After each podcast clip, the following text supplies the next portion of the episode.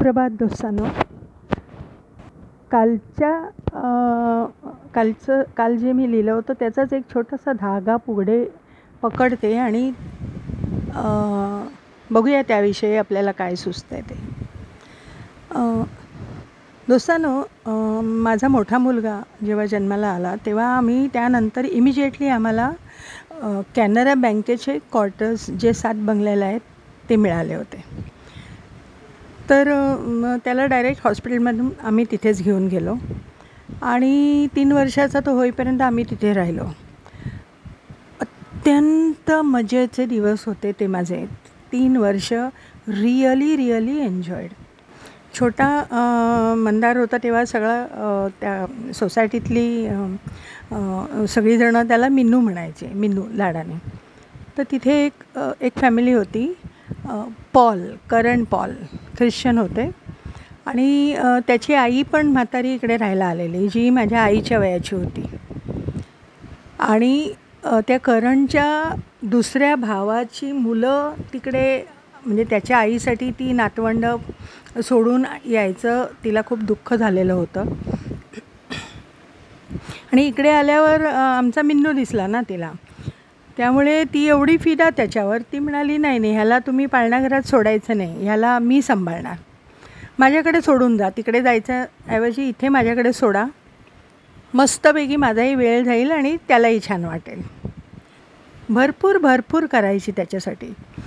म्हणजे मी कधी पाहिलं नव्हतं पण दुधाच्या बाटलीमध्ये अंड कच्चं अंड घालून असं हलवून हलवून एकजीव करून ते पाजायची. आणि काय बऱ्याच गोष्टी अशा तिने खूप प्रेमाने केला त्याच्यासाठी. सर्वस्व झाला होता तिचा तो. तीन वर्षानंतर आम्हाला ते क्वार्टर सोडावी लागली कारण आम्ही आमचं हे गोरेगावला जे राहतो ते स्वतःचा फ्लॅट बुक केला. त्यानंतर करंटची पण ट्रान्सफर झाली त्यामुळे तोही गेला. Eventually we lost each other काही काहीच म्हणजे नामोनिशाणच आमच्या संबंधाचं उरलं नाही. We always use to wonder नंतर हळू इव्हेंच्युअली काय झालं मंदार मोठा झाला. जवळजवळ म्हणजे त्याचं लग्न झाल्यानंतर त्याला असं सारखं आठवायला लागलं की नाही आपण आई काहीतरी त्या पॉलॉजीला शोधून काढूया. त्या करणची बहीण होती विमला म्हणून. एकदम माझी खास खास मैत्रीण. तेव्हा जस्ट फेसबुक वगैरे जस्ट सुरू झालं होतं. त्यामुळे तो म्हणाला आपण आई फेसबुकवरनं शोधून काढूया त्यांना. मला आता असं वाटतं की ती फॅमिली आपण एवढे क्लोज होतो आणि how how could we lose each other? बरं म्हटलं ठीक आहे. मग आम्ही दोघी बसलो दोघेजणं आणि विमला पॉल टाकल्यावर सतरा विमला पॉल आल्या. त्याच्यातनं मग ए प्रत्येकाला विचारून विचारून. मग शेवटी जो आम्हाला हवा होता तो फोटोवाली विमला आमची विमला आम्हाला भेटली. She was ecstatic about it एवढी ती म्हणजे उडायचीच बाकी राहिली. आणि मग त्यानंतर मंदारला ट्रा तिकडे म्हणजे असे बँगलोरला वगैरे जावं लागायचं कामानिमित्त. तो म्हणाला next time I go to Bangalore ते बँगलोरला सेटल झाले होते इव्हेंच्युअल तर नेक्स्ट टाईम मी जेव्हा बँगलोरला जाईन तेव्हा मी तुझं पण तिकीट बुक करेन. ओके मग आम्ही विदिन टू थ्री मंथ्स आम्ही बँगलोरला गेलो. आणि पॉल आजीला भेटलो. तिने तीन वर्षाचा माझ्या मुलाला बघितलेला आणि नंतर पंचवीस वर्षाचा बघितला सव्वीस पंचवीस सव्वीस वर्षाचा. ती म्हणाली एवढी म्हणजे तिच्या डोळ्यातनं पाणी घळघळ. ती म्हणाली मिन्नू बस मुझे यही ख्वाहिश थी की मैं कब तुझे मिलूँ तुझे देखू.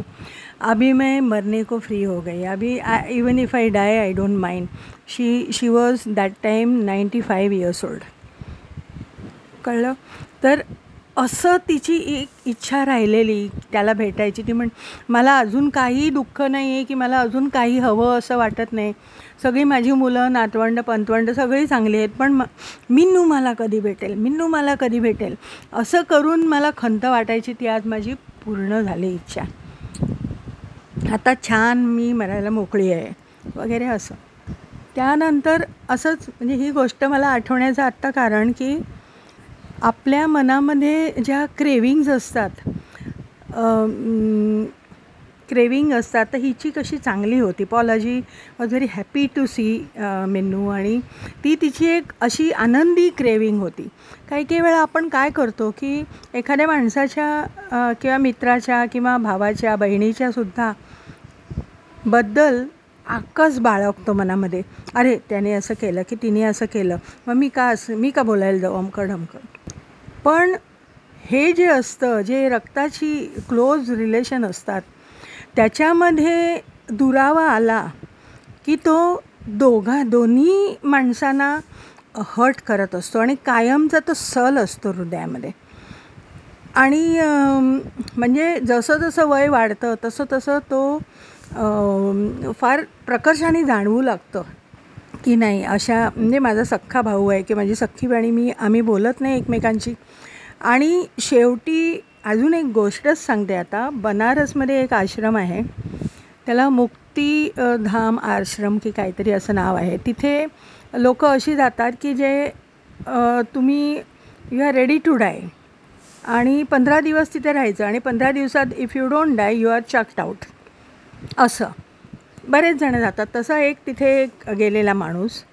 तर तो त्या आश्रमाच्या मॅनेजरला म्हणाला की असा असा माझा भाऊ आहे. तर मला अत्यंतिक भेटायची इच्छा आहे त्याला. मी त्याला भेटल्याशिवाय मरू शकत नाही. I have wronged him I have wronged him मी त्याच्या त्याच्याशी फार फार चुकीचा वागलो आहे त्यामुळे तो रागवला आहे आणि गेली चाळीस वर्ष आम्ही एकमेकांशी बोललेलो नाही आहेत तो जिवंत आहे हे मला माहिती आहे पण आम्ही एकमेकाला भेटलो नाही की एकमेकांशी बोललो पण नाही.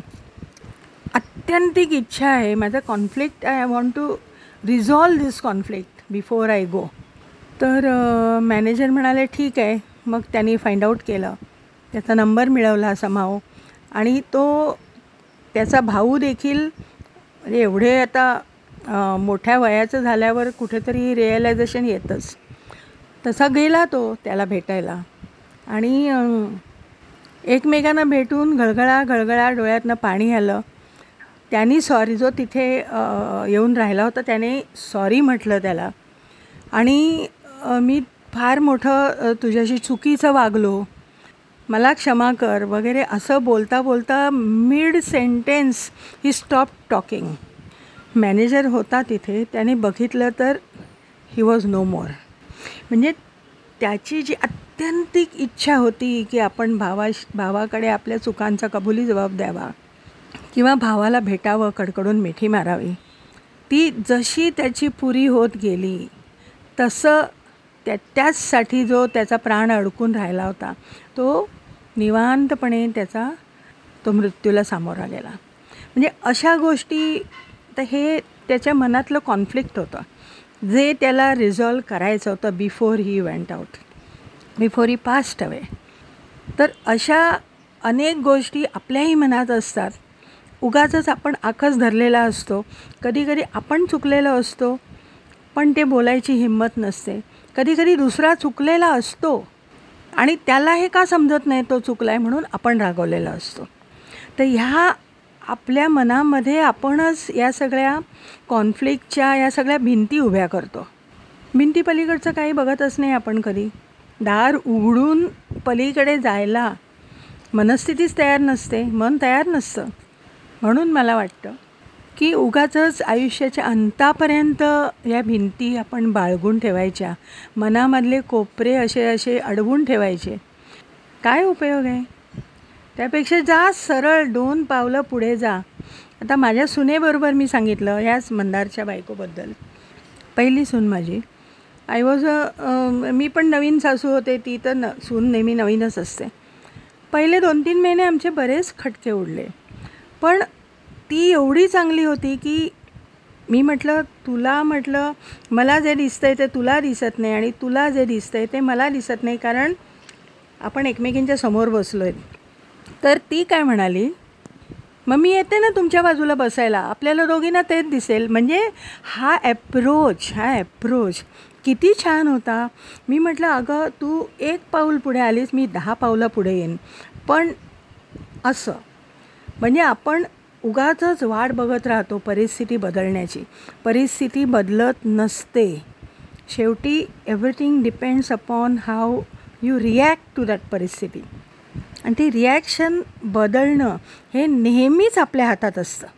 आणि आपल्या हातातली गोष्ट आपण शक्य तितक्या लवकर करावी. म्हणजे आपण जे कॉन्फ्लिक्ट मनामध्ये ज्या भिंती उभ्या राहिलेल्या केलेल्या असतात आपण त्या जर भुसभुशीत जरी झाल्या ना तरी मग त्या फोडल्या जाऊ शकतात. पण नाहीतर काहीच नाही आपल्या हातात उरत.